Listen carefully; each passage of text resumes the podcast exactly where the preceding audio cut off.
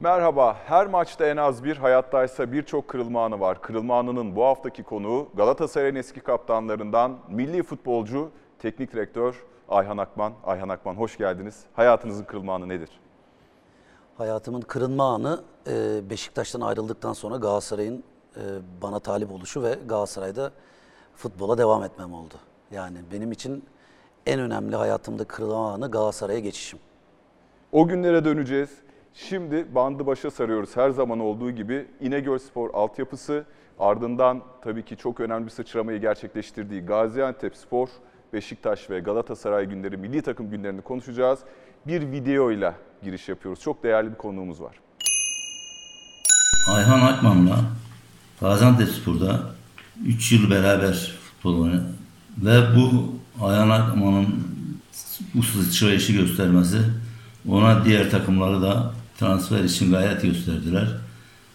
İnegöl Spor'un futbolcusu olan bu oyuncumuz Gaziantep Spor'da yükselişini devam ettirdi.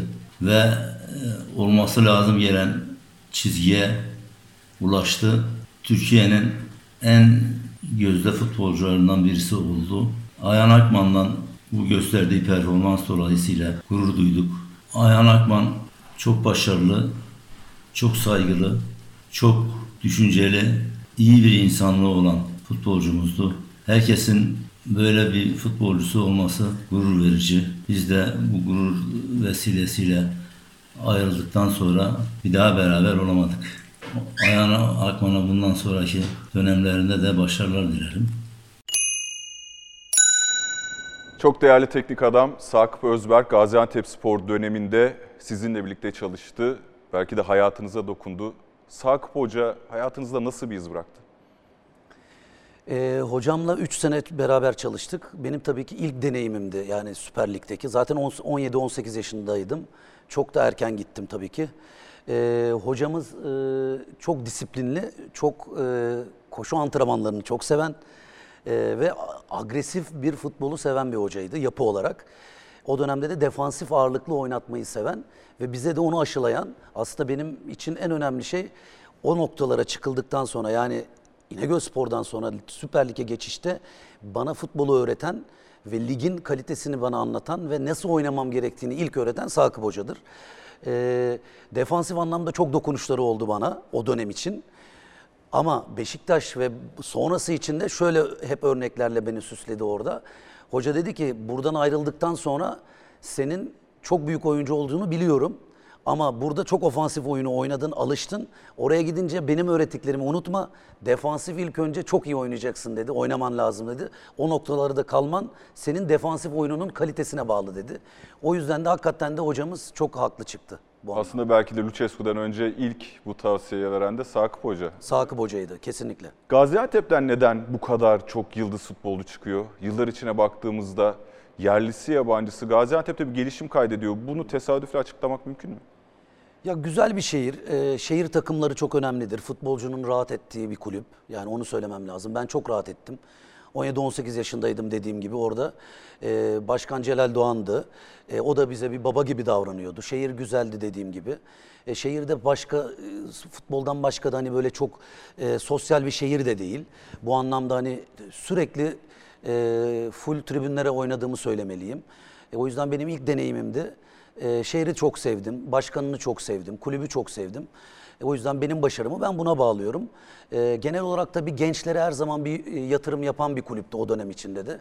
E, o geldiğim dönem yaklaşık 17-18 tane transferin yapıldığı bir dönemdi ve hep ağırlıklı ikinciliklerden, üçüncülüklerden gelen oyuncular vardı. Onlardan bir tanesi de bendim.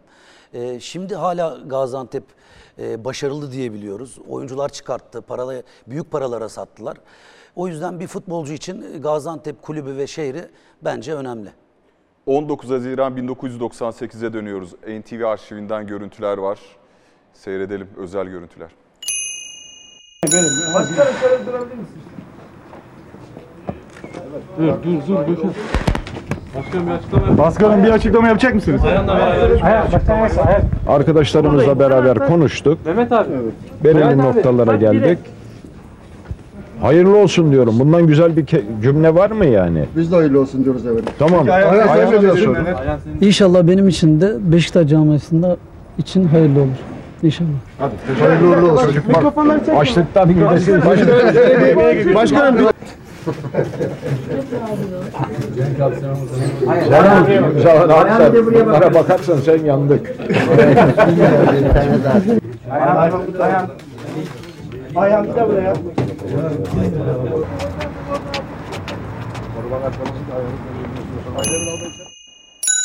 Efsanevi Başkan Süleyman Seba rahmetli anıyoruz. Son kareyi özellikle koydurdum. Cenk Koray rahmetli anıyoruz. Ee, transfer süreci nasıl gelişti? Çünkü Beşiktaş geleneklerine, Süleyman Seba geleneğine aykırı bir transfer. 8 milyon 750 bin dolarlık bir transfer bedeli. Neler yaşandı? Ya ilk önce mekanları cennet olsun e, sevgili başkanımızın, Süleyman Seba'nın, Cenk abinin. Ee, İlan abi de vardı e, orada transfer sürecimde. Hakikaten şimdi geriye dönüp baktığımda o gün de çok yoğun geçmişti. Böyle çok yorucu bir gündü. Ee, başkanım da öyle e, hatta yemek falan da yemediğim bir gündü. Ee, o yüzden başkanım da o espriyi de orada yapmış. Hakikaten çok yoğun bir gündü. Ee, ama ben Süleyman Başkanımızı da tanımak şerefine elde ettim. Hakikaten çok çok özel insanlar. Ee, şu an için onu tanıdığıma çok memnunum, mutluyum, gururluyum. Söylemeliyim onu. Ee, o da çok güzel yaklaşmıştı e, benim transfer sürecimde. O yüzden e, Beşiktaş'ta başladı öyle bir macera. Sonra mesela transfer görüşmeleri yaptın. Farkını ayırt edebildin mi Süleyman Başkan'ın tarzı, yaklaşımı nasıldı? Ya o dönem e, hakikaten daha farklı. Yani şimdi yeni nesil daha farklı. Belki oyuncular da daha farklı. Kulüp yapıları da biraz daha farklı ama e, ben dediğim gibi e, Süleyman Başkan çok farklıydı. Bana çok sahip çıktı. O dönemde kötü gittiğim dönemlerde de hep evine çağırmıştır, konuşmuşuzdur beraber. Bana akıl veriyordu, bana destek oluyordu. O yüzden e, nur içinde yatsın, mekanı cennet olsun başkanımızın. İmzayı attın, yatağa yattın. İstanbul'da yeni bir hayata başlayacaksın. Nasıl bir hayal, hayat hayal etmiştin? Zor olacağını biliyordum. Yani e, büyük takımda oynamanın zorluğunu aşağı yukarı tahmin edebiliyordum. Çünkü hedefler çok büyük. Her zaman şampiyonluklar bekleniliyor. Büyük performanslar bekleniyordu. Hep onları düşünüyordum aslında. Yani bunun altından kalkabilecek miyim? E, bana verilen bu yatırımın, bana yapılan bu yatırımın altında kalmamalıyım ve karşılığını vermeliyim. E, endişesi, isteği, arzusu falan vardı. E, bunları hep düşündüm. E, Halen Beşiktaş tarihinin en pahalı 3. transferisin. Çok e, ilginç yani rakamların yükselmiş olmasına rağmen o dönemki bu transferin büyüklüğünü gösteriyor. Yani Tabata 8 milyon euro, Quaresma 7.3 milyon euro, Ayhan Akman 6.5 milyon euro. O dönem 8.7 milyon dolara denk geliyor. E, şimdi bir haberimiz var. NTV Spor'da girmiş 27 Nisan 2013 tarihli ve İlginç bir açıklaman var. Üstelik Halit Kıvanç'a bir e, duayene yapıyorsun bu açıklamayı NTV Spor'da. Ayhan Akman'ın Toşak'a sormak istediği soru başlığıyla girmişiz biz bu haberi. Beşiktaş'ın eski futbolcusu Ayhan Akman, John Benjamin Toşak'a hesap sormak istediğini söyledi. NTV Spor'da Halit Kıvanç'ın sorularını cevaplayan Ayhan Akman, Beşiktaş'ta Toşak'tan kaynaklanan sıkıntılar çektiğini belirtti. Ayhan Gaziantep Spor'dan transferin ilk gününde Toşak'ın kendisine selam vermediğini, bunu neden yaptığını bilmediğini söylerken Toşak'la karşılaşması halinde neden böyle yaptığını soracağını belirtti. Sorabilir mi? Soramadım. Ondan sonra bir araya gelemedik. Ama sormak isterdim gerçekten. Ee, hoca beni Gaziantep'te oynadığım dönemde kendisi beni arayan, soran ve beni çok istediğini bana kendisi ifade eden bir teknik adamdı. Ama çok ilginçtir. Yani bu e, ilk antrenmanda gelip e, futbolcusuna, çok istediği bir oyuncusuna ve bu kadar yapılan bir oyuncusuna karşı tavrı e, ben Bu hiç cümleyi kurdu anlamlandıramadım. mu? 8 milyon dolarlık adam sensin cümlesini kurdu mu? Sen misin cümlesini kurdu mu? Hayır öyle bir şey söylemedi. Söyle. Yani bana yani bilmiyorum ama yani hiçbir hoca zaten hani oyuncusuna bu tarz yaklaşmamalı, yaklaşamaz da. Yani en azından böyle bana bu tarz yaklaşsaydı ben orada gereğini zaten söylerdim kendisine. Ee, ama taraftarın önünde ve basının önünde bu tip yaklaşımları oldu. Beni rencide eden, beni kıran, beni üzen e, yaklaşımları oldu. Ben sonuçta 20-21 yaşında Beşiktaş'a imzalamışım. Evet. E, Genç e, tabii ki orada destek arayan, özellikle hocasından destek arayan bir e, futbolcuyum, genç bir oyuncuyum. Bu anlamda çok destek olduğunu söyle, söyleyemem. E, kadro dışı bıraktı. Mesela hiç bilmediğim e, bir dönemde beni tamamen kadro dışı bıraktı. Hiç anlam veremedim. E, o dönem e, Kadir Akbulut e, menajerimizdi, Menajer. sportif direktördü. Ona da sorduğumda kendisinin de bilmediğini, neden beni kadro dışı bıraktığını, onun da bilemediği bir konuda beni kadro dışı bırakıyorsunuz. E, ilk gün antrenmana geldiğimde dediğim gibi e, elimi sıkıp bir hoş geldin bile demeyen bir tavır. E, ne yazık ki ilk gün geldiğimde bunları yaşayan bir Ayhan Akman, ondan sonra da hep soru işaretleriyle dolan e, bir e, 21 yaşında genç bir oyuncu. Bir de şu, teknik direktörden gerekli desteği görememek var. Artı geldiğin camia forma 10 numara olarak gelmişsin. Formanın e, arkasında Beşiktaş formasında Şifo yazıyor. Daha doğrusu Mehmet yazıyor. E, önceki 10 numaralardan biri Sergen Yalçın gitmiş. Yerine belki do- doldurmasını bekliyorlar. Gelen Ayhan Akman'ın 8.7 milyon euro bonser- dolar bonservis bedeli fazla mı ağır geldi? Ya, ya bana ağır gelmedi. Ben e, sonuçta kendisini bilen, e, yeteneklerinin farkında olan bir oyuncuydum. Yani ağır gelmediğini de zaten Galatasaray'a geçiştikten son geçtikten sonraki performansımla ortaya koydum. O noktada genç oyuncular e, tabii ki e, yoğun baskı performansı etkiler ama yanınızdaki, çevrenizdeki insanların sizi bu anlamda desteklemesine ihtiyacınız vardı. Başkanımdan ben o desteği hep aldım, onu söyle, söyledim. Ama e, işin teknik boyutunda e, bu söylediğin, sorduğun soru te- işin teknik boyutu. Yani hocandan bunu desteği görmen lazım. Şimdi Şifo var orada. Evet ben peki 10 gibi mi alındım? Şifo'nun yerine mi alındım? Şifo ile beraber bir plan içerisinde mi alındım? Ben de hep bunu kendi kendime sorguladım. E çünkü ben 10 numara gibi alınıyorum. Daha çok ofansif oynamam lazım ama e, bir geriye şifonun arkasına düşüyorsunuz. E, başka bir oyunu tercih etmek zorundasınız. Başka bir oyuna, oyun oynamak zorundasınız. O da taraftarı memnun etmiyor. E, medyayı medya, e, me- Tatmin etmiyor. tatmin etmiyor. O yüzden de bu çelişkilerle sürekli ben 3 sene boyunca bu çelişkilerle yaşadım. Tabii ki Şifon'un e, zaten e, performansı ortadaydı. Yani beraber oynatabilecek bir pozisyonda o plan yapılmalıydı. E, sonuçta hani sadece oyuncunun performansını gol ve asist üzerinden değerlendirirseniz evet ben o zaman başarısız oldum. Ama Evet. ben hiçbir oyuncuya öyle değerlendirmem. En azından şu an teknik gözle, teknik adam gözüyle. Evet şimdi yükseliş devrine geçiyoruz. Beşiktaş'ta Galatasaray anlaştı. Haber ntvmsnbc.com'dan 26 Haziran 2001. Beşiktaş Kulübü'nün Christoph Daum'un yeni sezonda kadroda görmek istemediği Ayhan'ın takası için Galatasaray Kulübü'yle kesin anlaşmaya bağladığı bildirildi. Menajer Sinan Engin, Ayhan Akman'ın takası konusunda Galatasaray'la anlaştıklarını bu futbolcuya karşılık sarı kırmızılı takımdan Ahmet Yıldırım'la Mehmet Aksu ve 500 bin dolar alacaklarını söyledi. Beşiktaş'a transferinde biraz önce görüntüleri izledik. İnanılmaz bir ilgi var. Yani yönetim kurulu kadrosu itibariyle taraftarların e, tesislere, kulüp binasına gelmesi itibariyle e, hatta e, bir sonraki transferin Galatasaray'a geçerken de takasla gelen hatta Beşiktaş'ın ya bu adamdan artık bir kurtulsak dediği bir imaj var. Bu durum psikolojik olarak seni nasıl etkiledi? 3 sene içerisinde bir anda farklı bir Doğru. transfer hikayesi. Tabii aynen öyle. Bir de yeni evle- evlenmiştim. Ee, o noktada işte Daum beni çağırdı. Yani benimle devam etmek istemediğini söyledi. Ondan sonra tabii ki büyük bir şok yani bende. Ki mukavelem de devam ediyordu Beşiktaş'ta bir yılım, bir yılım daha vardı. Yeni sözleşme imzalamıştım çünkü bir sene öncesinde. Ee, yani ilk önce bir şoka uğradım onu söylemeliyim. Yani böyle bir e, hocadan beni istemediğini duyunca ama ondan sonra tabii ki eve gittim düşündüm. E, bu noktadan itibaren artık bundan sonra e, neler yapabileceğimi düşündüm. Galatasaray'ın bana işte bu noktada sahip çıkışı işte bu o yüz- o yüzden söyledim. Hayatımın en büyük kırılma anı oydu. Yani Galatasaray'ın bana sahip çıkışı. Aslında istemesi. çok fazla futbolcuya nasip olmayan sanki bir ikinci şans ve hem de cebinde Gaziantep spor tecrübesi bir de büyük takım tecrübesiyle birlikte ikinci bir şans veriliyor gibi. Yaşım 24. Yani aslında genç bir oyuncuyum hala. Yani Evet. 30 yaşında değilim.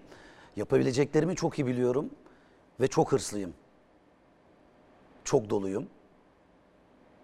Onun da karşılığını 11 yıl gibi bir süreyle herhalde birileri de Ayhan Akman'ı oradan sonra da bu 11 yılla değerlendirmeli.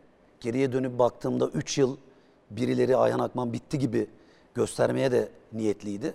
Ama ben onun karşılığını 11 yıl gibi Galatasaray'ın kaptanlığıyla hatta şampiyonlukla noktaladım. Ee, Galatasaray transferi nasıl gerçekleşti? Yani temasa kim geçti? Ali Dürüst. Ali abi e, istedi beni. Çağırdı, konuştuk. E, menajerim Ali Egesel'le beraber e, beni çağırdılar, davet ettiler. Dediğim gibi çok doluydum. Belki de üçte biri fiyatına ben Galatasaray'da yani Beşiktaş'ta kazandığım üçte biri fiyatına e, Galatasaray'ı hiç düşünmeden Ali abi de şahittir buna. Çünkü kendime bir daha ispat etmek zorundaydım. Birilerine o mesajı da vermek zorundaydım. Kendimi öyle şartlandırmıştım. Allah şükürler olsun ki ondan sonra dediğim gibi 11 yıl dolu dolu Galatasaray'ın kaptanlığıyla beraber noktalama fırsatı oldu. 6 Kasım 2011 Bir Gün Gazetesi Eray Özer'in yazısı seninle ilgili bir değerlendirmesi var. Eğer bu ülkede o zamanlar Lucescu diye bir adam çalışıyor olmasaydı büyük ihtimalle Galatasaray'a geldiği sezon Anadolu kulüplerinden birine transfer olacak. Birkaç yıl içerisinde de futbol macerasına ikincilikte devam etmeye başlayacaktı. Lakin büyük takım kredisini doldurduğu bir zamanda Lucescu onu takımına istedi. Eminim o günlerde Ayhan bile şaşırmıştır bu talebe. Lucescu Ayhan'ı yeniden yarattı. O güne kadar bildiği ne varsa unutmasını istedi. Ondan bir 10 numara olmazdı olmamalıydı. Gerçekten şaşırdın mı? Ya ben hiçbir şeye şaşırmadım. Ben benimle ilgili bu tip yorumlara şaşırıyordum. Yani bir oyuncudan yeteneklerini çalabilir misiniz? Ya da oyuncunun maçta ayağını tutabilir misiniz? Yapacaklarını engelleyebilir misiniz? Yapan, yapmış olan tekrar yapabilir. Yapmamış olan, yapamamış olan, yeteneği olmayan oyuncu yapamayabilir. Ayhan Akman öyle bir oyuncu değildi ki. Ayhan Akman hala 24 yaşında yapabileceklerini göstermiş zaten geçmişinde. Ben bunlara şaşırıyordum emek. Ve onları ben ispat ettim. 10 numara olur muydu olmaz mıydı o tartışılır. 8 oynarsın, 10'a yakın oynarsın. Ben bu arada ondan sonra değişik pozisyonlarda da oynadım. Oynadın. Ben neler yapabileceğimi herhalde sol açık oynadım, kanat oynadım. Antrenman maçı dahil ben sol kanatta o döneme kadar antrenman maçı dahil oynamamıştım. Ama bir hoca gelir, bir hoca senden bunu ister, diğer hoca gelir başka bir şey ister. Ben her şeye adapte olabilen bir oyuncuydum. Çünkü hem fiziksel olarak hem teknik kapasite olarak ben kendimin farkındaydım. Peki ikna olmakta zorlandın mı? Çünkü 10 numara şimdi halı sahaya gitsek bile 10 numara giyen bir futbolcuyu Aa, bu 10 numara giyiyorsa bunda bir ışıltı vardır diye takip ederiz. Sen 10 numara olarak pozisyon itibariyle 10 numara olarak transfer olduğun bir takımda e, sa- sanki tenzili rütbe gibi, apoletlerin sökülmüş gibi. Lucescu ile bu diyalog nasıl gelişti ve buna nasıl ikna oldun? Çok güzel soru bence bu. Bu ikna olmak. Hakikaten işte burada şey bu. Kritik e, kelime bu. İkna edebiliyor mu hoca oyuncula, oyuncusunu? Neler yapabileceğini bildiği için Lucescu beni görüyordu. Yani antrenmanlardaki performansımı da görüyordu. Ben çok dolu gittim dediğim gibi. Benim isteğimi, arzumu çok görüyordu. Ama orada da beni farklı bir oyuncu, oyuncu yapmak için uğraştı hoca. Ve beni buna ikna etti. Sen dedi defansif çok daha iyisini yapabilirsin. Ben de seni defansif oynarsan oynatacağım diye ikna etti beni. Orada da Sergen Yalçın biliyorsunuz o dönemde de 10 numara pozisyonundaydı. Evet. Yani sonuçta iki tane 10 oynamak zor. Şu an bile zor. Yani şu an onlar tartışılıyor. Evet. Onlar tartışılıyor. Klasik yatan 10 mu? İşte çalışan çalışkan 10 mu? O gün, o gün itibariyle de hoca beni defansif oynayabileceğimi de neler yapabileceğimi de çok iyi bildiği için ikna etti. Zor bir süreçti tabii ki benim ona adaptasyonum. Ee, ama ben de kendimin farkında olduğum için neler yapabileceğimi hemen e, şarjı değiştirdim. Elektriği değiştirdim. Açtım, kapadım. Ondan sonra da Gerisi tarih diyorsun. gerisi. Evet şimdi arada 3 şampiyonluk daha var ama sonuncusuna geliyoruz. Bir fotoğraf var. 12 Mayıs 2012. Ee, kariyerde Kadıköy galibiyetin yok ama Kadıköy'de kupa kaldırmışlığım var. Bu fotoğraf harika bir fotoğraf. Ee, hayatın bir film olsaydı son karesi bu mu olurdu? Valla bu benim artık son, çimlere çıktığım son e, stadyum. E, ve de biliyorsun bu enteresan şampiyonlukla beraber noktalamam. 18. şampiyonluk. Sezon başında Artık niyetlenmiştim yani e, futbolu bırakmaya. Ama bir şampiyonlukla veda etmek istiyordum. E, ve de Kadıköy'de oluşu, şampiyonluk kupasıyla oluşu, işte karanlık ortamda o kupa kaldırmamız, hepsi böyle bir tarih oldu. E, bir daha birisine rast gelir mi bilemiyorum. Özellikle rakibiniz, en büyük rakibinizin e, stadında şampiyonlukla veda ediyorsunuz. İhtimal düşük. Zaman zaman Galatasaray tribünleriyle de ters düştüğün dönemler oldu. Buna neye bağlıyorsun? E, hakkının yendiğinde düşünüyor musun? Ya ben hep her zaman destek gördüm. Belirli kötü gittiğimiz dönemlerde o tepkiler tabii ki oldu. Ben de o tepkileri işin açıkçası hep şöyle algıladım.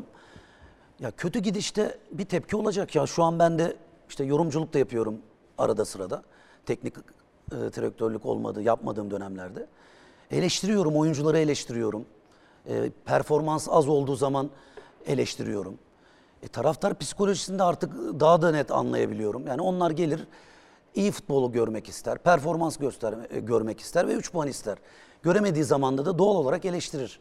O dönemde ben kendi üzerime alınmadım bunu. Takım olarak e, kötüydük, kötü bir performans gösteriyorduk. Tabii ki takım kaptanı olarak da e, orada en tecrübeli oyuncular olarak da bu işin sıkıntısını genelde bu tip kişiler çeker. Ben de o noktada çok üzerime alınmadım yani.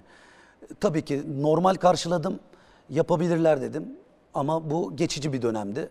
O yüzden iyi gittiğin dönemde nasıl alkışlanıyorsan, kötü gittiğin dönemde de bir şekilde eleştiriye açık olman lazım. 24 Mart 2018 Hürriyet gazetesi sezon başında takımda bir değişikliğin şart olduğunu ve ona yakın transfer ettiklerini söyleyen Ayhan Akman, Galatasaray'da bir değişiklik gerekiyordu. Geç kalınmış bir değişiklikti. Ona yakın yeni transfer geldi. Bu kadroda oyuncu gönderildi. Östersunds yenilgisiyle başladık sezona ve Avrupa'dan elendik. Yeni gelen arkadaşların beraber oynama alışkanlığı kazanmasının ardından iyi bir performans gösterdiğimizi düşünüyorum şeklinde konuştu diyor Hürriyet gazetesinde. E, Tudor'un yardımcısı olarak yeterli sorumluluk aldığını düşünüyor musun? Taşın altına elini tamamıyla soktuğunu. Aslında benim sorumun cevabı çok net de söyleyeceğim onu. Bence o dönemdeki o çalışan teknik kapasite, teknik adamlar, içimizdeki olanlar ve e, idarecilerden bence cevaplarınızı daha net alabilirsiniz. Benim için sorunun cevabı şöyle söyleyeyim. Bir yardımcının yapmaması gerektiği, girmemesi gerektiği üstlenmemesi gerektiği şeyleri bile üzerime al- aldım. O kadar etkindim yani. Bunu Tudor'a da sorsanız aynısını söyleyecektir. Başkana da söyle, sorsanız aynısını söyleyecektir. Başkan yardımcısına da sorsanız aynısını söyleyecektir. Sportif direktöre de Yardımcının nelere sorsanız. karışmaması lazım, nelere karıştınız? Mesela birinci hoca her zaman bütün kararlar, ana kararlar o alır. Yardımcılar da kendi ekibini seçmekle özgürdür. Doğru mu?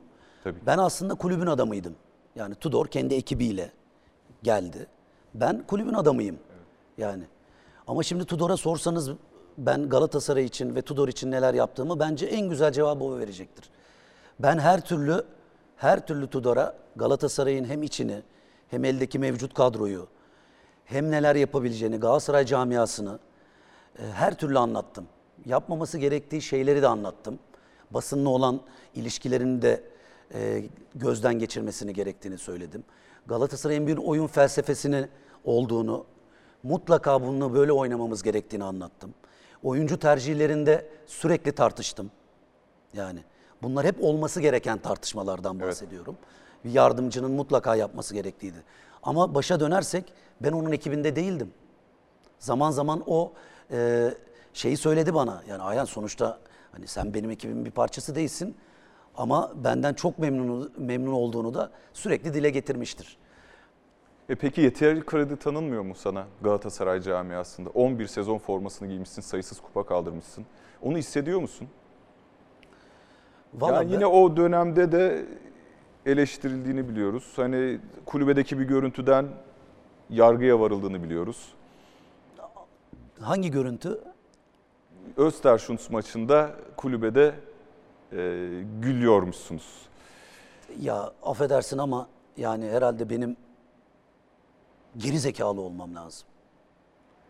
Yani ben Galatasaray'ın mağlubiyetinden, Galatasaray'ın ya da beraberliğinden sonra eve gidip evden çıkmayan bir karaktere sahibim ben. Yani biz Türk oyunculara özellikle hem teknik anlamda hem de futbol oynadığım dönemde ya biz dışarı çıkamıyorduk üzüntüden, kahroluyorduk. Yani bunu orada bir pozisyon, bir e, görüntü, bir kare acaba orada ne yaşıyordum hala bilmiyorum. Yani o gülmek zaten değil de yani benim açımdan yani benim açımdan zaten gülme diye bir şey yok orada. Ama orada o mimiğin ne ifade ettiğini orada bana başka bir şey söylenmiştir. Böyle yapmışımdır. Yani o tebessüm başka bir şeydir. Acı çekmek bile bir Ya yeri. zaman zaman cenazelerde bile insanları tebessüm ederken görebiliyoruz Ya bu çok anlık olarak. tabii bana en son söyle, söylenecek laf olmalı. Ben mesela bundan kırılırım. Yani beni eleştirebilirsin ama bana böyle güldü etti gibi komik yani hiçbir şeyin doldurmayan, altı dolu olmayan bir eleştiri bu. Ayhan Akman tarihe geçti. Spor Toto Süper Lig'in ele avuca sığmayan hırçın futbolcuları kart rekoruna koşuyor. Yeni Çağ gazetesinden Arif Cevizci'nin haberine göre golcüler arasındaki yüzler kulübüne rakip çıktı. Galatasaray'ın yıldızı Ayhan Akman yeni bir kulüp kurdu. 17 yıllık futbol yaşamında 102 kart gören sarı kırmızılı futbolcu kırılması güç bir rekora imza attı. Yeni Çağ gazetesi 2011 yani ligimizde Lugano'su varken, Kaptan Bülent'i varken bunu nasıl başardın bu kart rekorunu ve 10 numara başlangıçlı bir futbolcusun? Valla programa gelmeden önce acaba yani seninle de konuşmadık biliyorsun. Yani bir böyle bir geçmişe baktım. Hani kartlara falan da baktım. İki tane kırmızı Galatasaray'da, iki tane de Beşiktaş'ta gör- gördüğüm gibi bir istatistik vardı ya- yanılmıyorsam. 471 maç, 8 kırmızı, 94 sarı kart. Yani onu Senden bir, sonra Sedat Bayrak var, Ali Tandoğan, Emre Belezoğlu, Serkan Balcı diye gidiyor. onu bir çek etmemiz lazım. Ben o kadar gördüğümü düşünmüyorum. Sarı görürdüm ama kırmızı kartı gördüğümü hiç tahmin etmiyorum. Onu bir çek etmek lazım. Ee, bu arada ben agresif bir oyuncuydum. Yani Ama sağ dışında iyisin. o, o sağ dışında iyi gillerden misin sen? sağ içinde kötüyüm ama. Ya saha içinde bir emek yani o 90 dakikaya her şeyi sığdırmak istiyoruz biz. Yani orada başarıyı yaptın yaptın o 90 dakika her şey. Ben öyle oyuncuydum yani ben sonrasını şöyle düşünmüyordum ya bugün oynadık iyi güzel mağlubiyet sorun yok eve gideyim galibiyet sorun yok. Hayır ben o 90 dakika kazanmak istiyordum yani öyle bir karakterdeydim o yüzden de agresif olmam lazımdı. O yüzden de maçı yüzde yüz yaşamam lazımdı. O yüzden de şimdi teknik adamlığa geçtiğimizde de oyuncuyu böyle motive etmeye çalışıyoruz. Yani o 90 dakika her şeyi vereceksin. Her bütün benliğinle yaşayacaksın. Bir saniyesini bile kaçırmayacaksın. O yüzden de e, kırmızılardan emin değilim. Bakarız kırmızılara. Sarı kart olabilir ama ben bu kadar kırmızı kart gördüğümü düşünmüyorum. Bakarız. Sosyal medya yansımalarına geçiyoruz. Şimdi Beşiktaş'ta oynamışsın. Çok büyük e, başarıların var. Dörtlük şampiyonluğu, Türkiye kupaları, milli takım, Euro 2008. Ama bir kuşağın aklına tek bir pozisyonla geliyorsun çok ilginç şekilde. Seyredelim bir videoyu. Beşiktaş ilk yarıyı 1-0 önde kapıyor. Ayhan ceza sahasında çok ilginç bir pozisyon.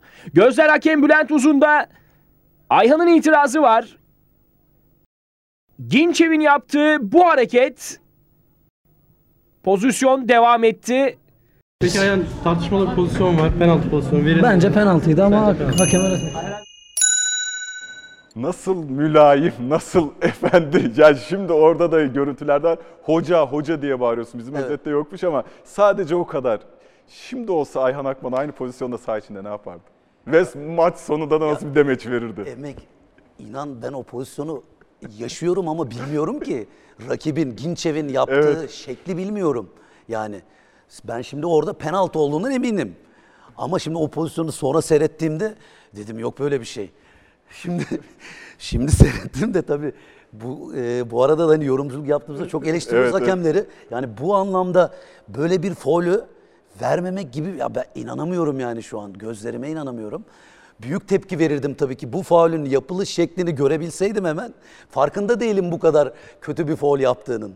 İnanılmaz bir faul. İnanılmaz. Yani inanılmaz bir faul. 4 Mayıs 2008 Sivasspor Galatasaray maçını bence tek başına çevirmiş futbolcu. 1-0 yenik oynayan Galatasaray ilk yarının son dakikalarında Ayhan'ın yoktan var ettiği o golü atmamış olsa ve veya 2-1 öne geçtikten sonra ikinci yarının hemen başında yenen ikinci golden sonra birden bir çöküşe girecekken Ayhan örümcek ağlarını almasa bugün burada hepimiz Fenerbahçe Trabzon'a takılır mı takılmaz mı onu konuşuyor olacaktık. 5 Mayıs 2008'de giren hakkındaki sosyal medya paylaşımı. E, gole bir bakalım. Sivas Spor maçı. Çok önemli Ayhan. Ayhan uzaktan vuruşu ve top ağlara gidiyor. Müthiş bir gol. İnanılmaz bir gol Ayhan. 3-2. O günle ilgili bu başarıyı seninle paylaşan bir takım arkadaşından da bir mesaj aldık. Onu dinleyelim. Çok da zorlu olduğunu biliyorduk. Zaten maçın başında da Sivas 1-0 e, öne geçti. Ama biz tabii ki e, maçı kazanmasını bildik. E, O gün aklıma ilk gelen Ayhan abinin, Ayhan Akman'ın çok şık bir golü vardı. Ceza sahasının dışından sol ayağıyla çok şık bir vuruş yapıp çok güzel bir gol atmıştı. İlk aklıma gelen gol oydu. Tabii Ayhan Akman deyince benim şahsi fikrim bence Türkiye'ye gelmiş en iyi orta savunucularından birisiydi. Oyunun e, iki yönünde oynayan e, ender futbolculardan biri olarak görüyorum ben. Futbolculardan biri olarak görüyorum. Çünkü e, gerçekten hem savunma yönünü hem hücum yönünü iyi yapan oyunculardan birisiydi. O anlamda ben onu çok gerçekten başarılı buluyordum. Şu an bile ligimizde gerçekten o tarz oyuncu bulmak çok zor. Bırakın ligimizi Avrupa'da bile öyle bir oyuncu bulmak çok zor. Bulsanız bile gerçekten paranız yetmiyor almaya. Ee, O anlamda e, çok e, değerli bir futbolcuydu. Ben bir savunma oyuncusu olarak e, onun sorumluluktan kaçmayıp arkasında rakip olmasına rağmen gelip savunmadan top alıp oyun kurmaya çalışmasını dün gibi hatırlıyorum. O yüzden o- bölgede beğendiğim futbolcuların başında gelir. Seni herkes anlamadı. Servet Çetin anlamış ama futbol bilen bir insan olarak. E anlar. Niye anlar? Çünkü işte onların hemen önünde oynayan bir oyuncu. E, onları ne kadar rahatlattığımı çok iyi biliyor. E, çünkü hiçbir zaman ben toptan kaçmazdım emek. Yani ben her türlü baskıyı yesem de o topu isterim yani. Kaybedeceksem de ben kaybedeyim derdim. Çünkü ben kendime güveniyordum. Dönüşü olan, iki ayağı da kullanabilen bir oyuncuyum. Niye ben o topu almayacağım da başka birisi alacak, o oyunu kuracak? Benim yapmam lazım, o sorumluluğu benim üstlenmem lazım diye zaten bö- böyle hazırlanıyordum. Bu, bu e, refleksle hazırlanıyordum. O yüzden de e, her oyuncu sıkıştığı zaman hemen boşa çıkardım, yardımcı olurdum ki en önemli ön liberonun zaten bütün o kalbi orası oyunun. Ve o topu merkezden her türlü oyunu yön değiştirmen lazım. Oyuna hakim olman lazım. O yüzden de Servet güzel özetlemiş. Yani bunu benim tabii ben insan kendisine anlatamaz da e, birileri Sen söylemezsin diye ben başkasına söyledim. Zaten mütevazılık yaparsın diye. Yalnız bu maçla ilgili tabii belki Tabii. bir şeyler söylememiz lazım. Maç çok zor bir maçtı. Sivas e, ligin en iyi takımlarından bir tanesi. Şampiyonluğa oynayan e, bir Sivas ve deplasmanda e, git, gittiğimizde herhalde o maçı çıkarsak şampiyonluğumuzu ilan ederiz diye konuşuyorduk. Yani daha vardı maçlar ama o maçtan sonra artık biz alırız götürürüz diye. Yani şampiyonluk maçıdır o maç. Evet. Bizim. Peki enteresan ne? Şimdi 8-10 oynadık işte 6 oynadık. Sadece Galatasaray'da bir tane 10 oynadığım maç var. O gün 10. Yani 11 yıllık kariyerimde Galatasaray'da tek 10 numara oynadığım poz, e, pozisyon o. Bir gol iki asistle oynadım. Arda da hep onun esprisini yapar. Arda o gün iki tane attı galiba Evet, iki tane yanılmıyorsam. Ben iki asist bir golle oynadım orada. Ee, senin şeyini çaldım ben abi der yani ben maçın kahramanı En iyi oldum maçın gibi. bu mu? En iyi maçın. Ya ben en iyi maçım ben Galatasaray'da iyi bir performans ortaya koydum. Benim en iyi maçım hani gol ve işte asist üzerinden değerlendirilirse evet yüzde yüz herkes bunu söyleyebilir. Ama benim çok iyi oynadığım maçlar var yani. O yüzden ben sadece bunu e, söylememeli ama bu maç bizi şampiyonluk e, şampiyon yapan maç budur. 2001-2002, 2005-2006, 2007-2008, 2011-2012 sence başrolde olduğun şampiyonluk hangisi? Ee, güzel soru. İlk geldiğimde olduk biliyorsunuz. E, Lucescu ile beraber. Evet. O da çok özeldi. Yani benim ilk şampiyonluğumda.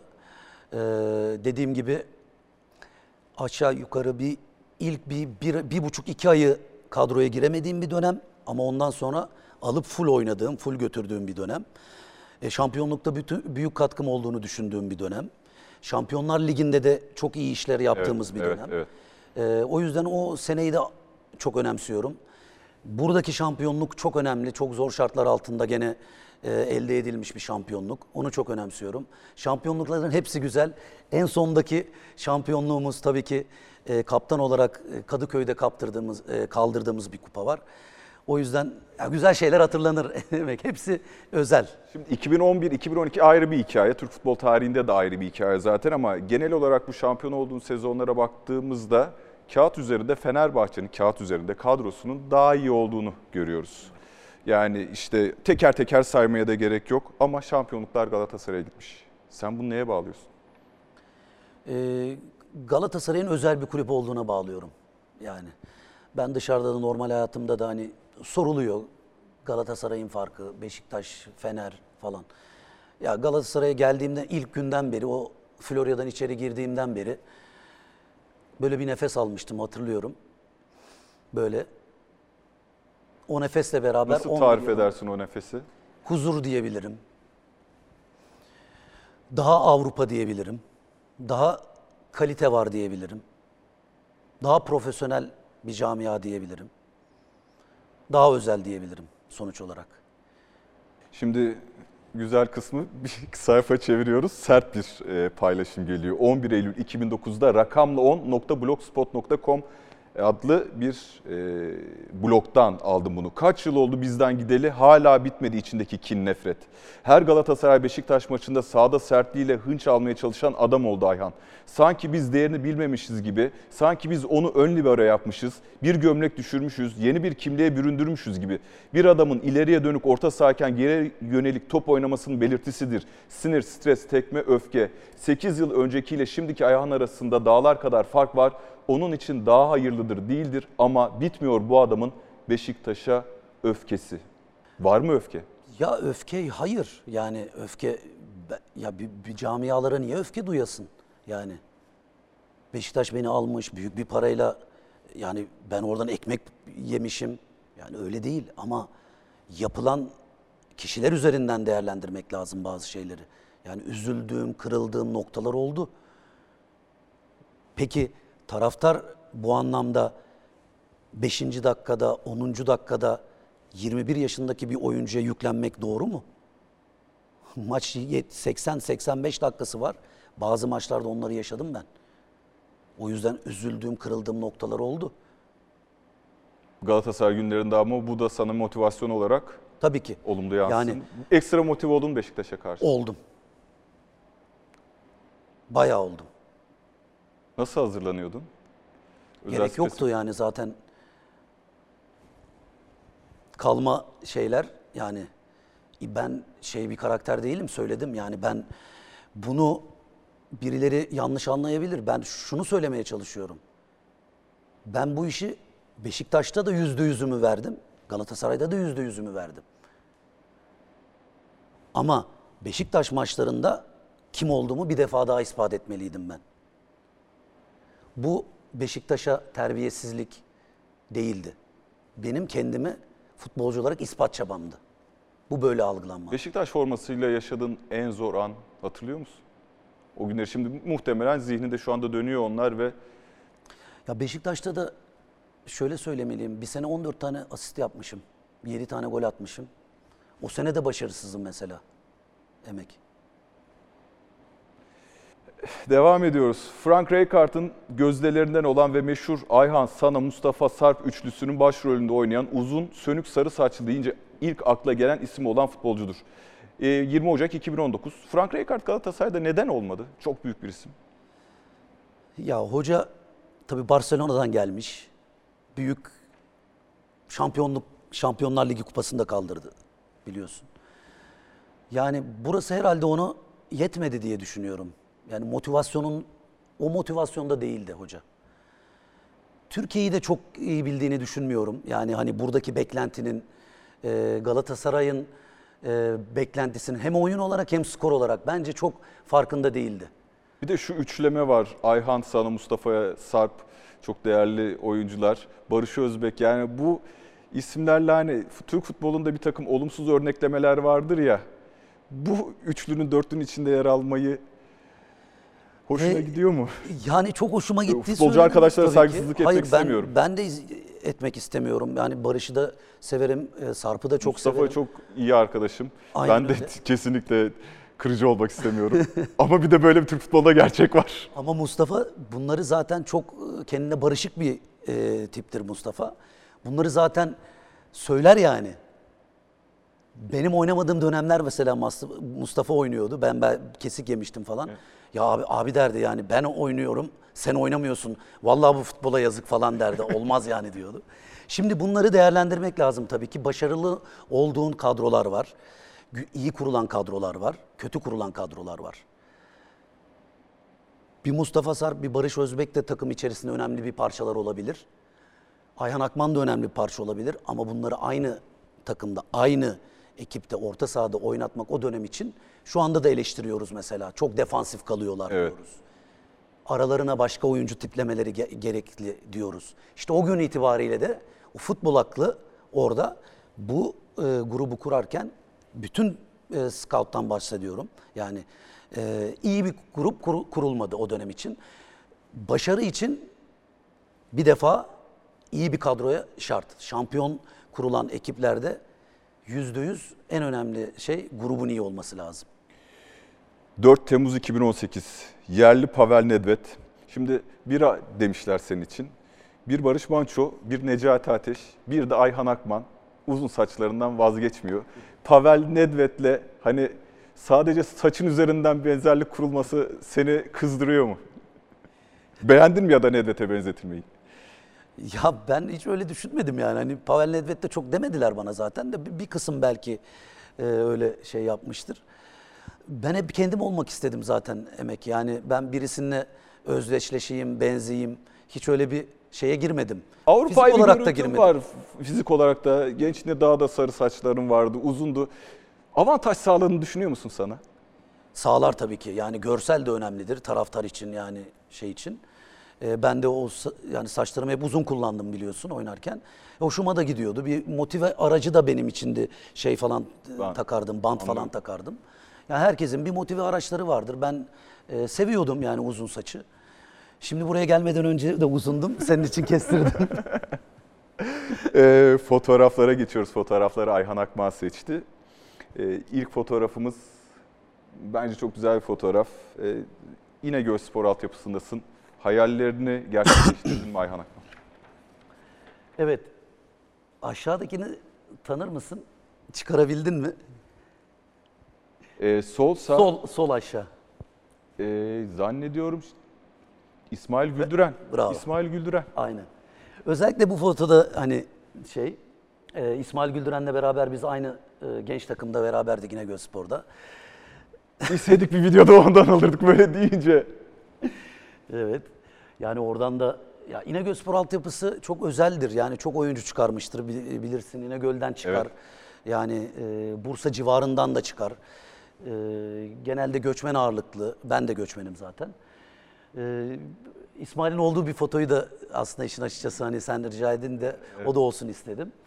E, çok güzeldi. Yani bunlar böyle işte İnegöl Spor'un A takımı görüyorsunuz. Biz e, şey yapardık, maç yapardık onlardan önce. Böyle bir Evet. klasikleşmiş bir şey vardı. Açılıştan önce altyapı maçı yapardık.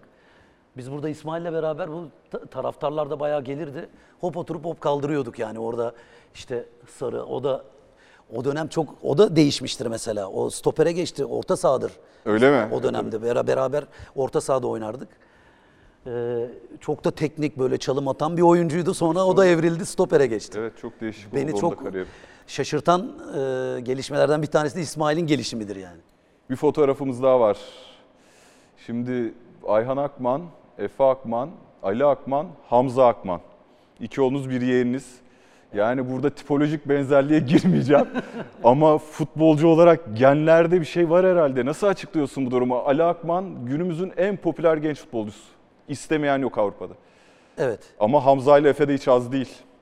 Geliyorlar abilerini kovalıyorlar geriden. Ufak ufak onlar da geliyor. Bir görüntümüz var Hamza'nın attığı bir gol. U15 maçında. Aa süper.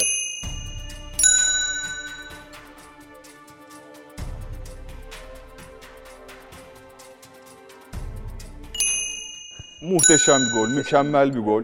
Şimdi e, Hamza 15 yaşına gelmeden Fenerbahçe'ye gol attı. Sen de Gaziantep formasıyla Fenerbahçe'ye gol attın biliyorum ama Galatasaray'da, Beşiktaş'ta da attın. E, doğru kupa maçında atmıştın değil mi Fenerbahçe'ye? Bilmiyorum ama yani 2-1'lik galibiyet geldi. Galatasaray formasıyla Fenerbahçe'ye golün yok. Var, kupada var. Öyle mi? O zaman benim soru havaya... Ön direkte. Evet. Ön, ön direkteki gol. O sonrasında elendiğiniz herhalde. Galiba kupa maçı olabilir Evet, o. evet, kupa maçı olabilir ama golüm var yani. Ee, Hamza'yı kıskanıyor musun diye soracaktım. Kıskanman için gerekli bir neden yokmuş. Yok, o zaman bu soruyu pas canım. geçiyoruz. Bir videomuz var o zaman. Video seyredelim. Öncelikle Ayhan Akman'ın oğlu olmaktan gurur duyuyoruz. Babam futbolculuk döneminde büyük başarılara imza attı ve biz de bu yüzden onu örnek alıyoruz. Ayhan Akman'ın oğlu olmak bizde bir çok büyük bir baskı oluşturmuyor çünkü küçüklüğümüzden beri bize hiçbir zaman hiçbir konuda baskı uygulamadı ve istediğimizi yapma konusunda her zaman bize destek oldu. Sahada Ayhan Akman'ın oğlu olmak bana bir baskı hissettirmiyor çünkü ben sağ içinde Hamza'yım ve sağ içinde her zaman futboluma odaklanıyorum. Babamın en çok hırslı hırslı olmasını ve çalışma isteğini beğeniyorum. Babam her zaman eks- ekstra çalışmanın öneminden bahsediyor bize. Babam tatilde bile her zaman kondisyoner tutup ekstra çalışırdı ve biz de izlerdik. Babamla yapmaktan en çok keyif aldığımız şey üçümüz beraber idman yapmak ve ayak tenisi oynamak. Ne söylemek istersin şimdi? Ben de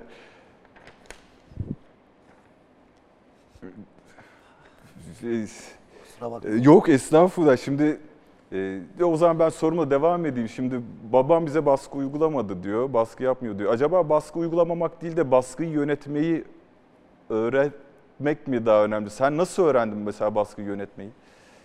Tabii işte sporcu kimliğimiz olduğu için her e, her gün bir baskıydı yani.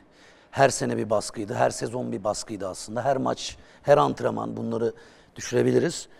Bu bunu yönetmeyi hakikaten e, küçüklüğümden beri sporcu kimliğim olduğu için bu baskıyı yönetmesini bildim. E, aslanlarım tabii onlar da çok bu işe gönül veriyorlar. E, Onların Allah yollarını açık etsin diyorum. Çok istiyorlar. Bende de çok zaman geçiriyorlar. Hele bu Covid döneminde Evet. tabii ki onlara da antrenmanları ara verildi. Ee, yani 7-8 aydır aşağı yukarı onlarla her gün büyük bir zaman e, aralığı olduğu için çok çalışma fırsatı da buldum. Ee, hakikaten ikisini de hem Hamza hem Efe'yi çok seviyorum yani.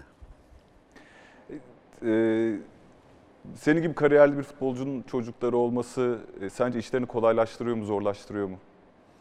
Ya genelde hani böyle bir algı var ya futbolcunun çocuğundan e, yani olmaz. İşte çok rahattırlar. işte maddi olarak rahattırlar. Sıkamazlar. İşte o zorluğa gelemezler ama ben Hamza ve Efe'yi öyle görmüyorum. Öyle de yetiştirmedim, öyle büyütmedim. Arkadaş gibi büyü- büyüyoruz zaten onlarla. Ee, hani bu işin de kolay olmadığını onlara her fırsatta anlattım. Bazı yani büyük yerlere gelmenin öyle çalışmadan, o zorlukları yaşamadan e, yapamayacaklarını gayet iyi biliyorlar. Çok akıllılar bu bunları. E, o yüzden de ben olabileceklerini bu işe gönül verirlerse, çalışa, çalışırlarsa olabileceklerini söyledim ama dediğim gibi bir baskı yok, şey yok. Yani kendi yollarını kendileri çizeceklerdir. Bir fotoğraf daha var. Ee, Benim de özel zevklerin arasındaydı ama e, tüplü dalış. Evet. Nerede Eşimle- dağılmak istersiniz? Ya biz aslında e, şimdi- Bu öyle e, bir tatilde deneme mi yoksa bu Yo, hobiye... brevemiz de var. Yani eşim eşim de su ürünlerinde zaten okuyor. Deniz aşığı birisidir. İzmirlidir zaten.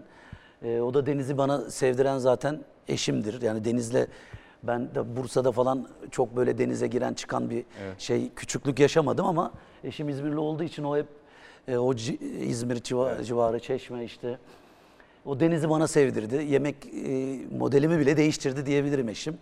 Ee, e, o yüzden dalmayı daldık birkaç defa. Yani büröve daldık dediğim gibi. Şimdi Kızıldeniz'de bir öyle bir şeyimiz var mesela hani e, isteğimiz, arzumuz.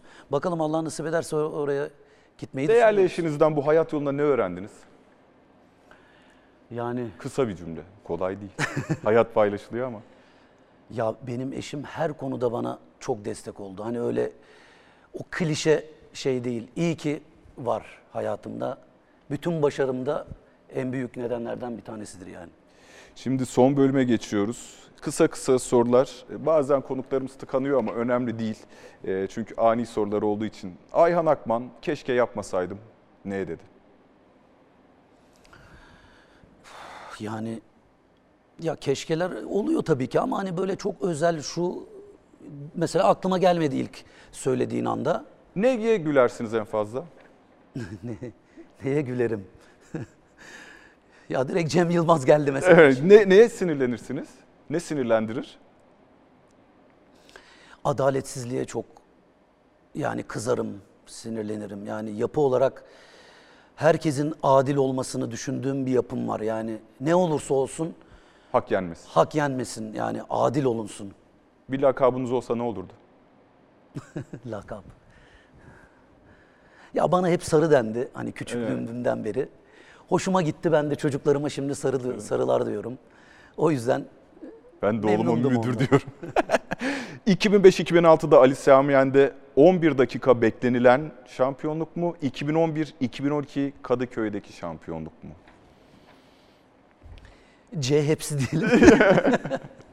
ya hepsinin ayrı işte az önce mesela onu unutmuştum. Hikayeler. Hepsinin ayrı hikayesi var. İlk, ilk yılımın apayrı bir bende şeyi var. Şampiyon olmak istiyordum yani ilk Galatasaray'a geçtiğimde. Kendimi ispat etmek istiyordum. O seneyi şampiyon olmak istiyordum. Şampiyonlar Ligi'nde oynamak istiyordum, oynadım. O senenin de aklıma şampiyonluğu... geldi o şampiyonlukla İzmit İsmet Paşa'da biz seninle röportaj yaptık hatta kale arkasında da Takas yoluyla gitmiştin Galatasaray'a. Bu sende burukluk yarattı mı? Bu oynadığın futbol bunun bir cevabı mıydı? Sana gerekli Şimdi değer tabii ki verilmedi mi? bana- Yani ben A milli takımda oynamış bir futbolcuyum. Yani sonuçta bana yapılan çok haksızlık şeyler vardı. Bunları dile getirmedim. Şimdi de dile getirmeyeceğim. Önemli olan Galatasaray'ın başarısı. Bundan sonra da terimin sonuna kadar Galatasaray için uğraşacağım. Bekle bekle bekle orada yani 16-10 geçmek bilmedi yani. Ama çok güzeldi. Ya hepsi E, çok çok güzeldi. zor bir soru geliyor. Fatih Terim ile Lucescu arasındaki en büyük fark. Fark yok ikisi de büyük hoca. Çok güzel cevap. Birlikte oynadığın en iyi futbolcu. Arda Turan, En sevdiğin kelime, Galatasaray. en nefret ettiğin kelime. En nefret ettiğim kelime. Çıkmadı. En önemli kusurun ne sence? ya çok zor soru. En son ne zaman ve neden ağladın diye soracaktım. Sormuyorum. Onu e, görmüş olduk. Ayhan Akman çok teşekkürler. Program sonuna geldik. Kırılma anında gelecek hafta görüşmek üzere. Hoşçakalın.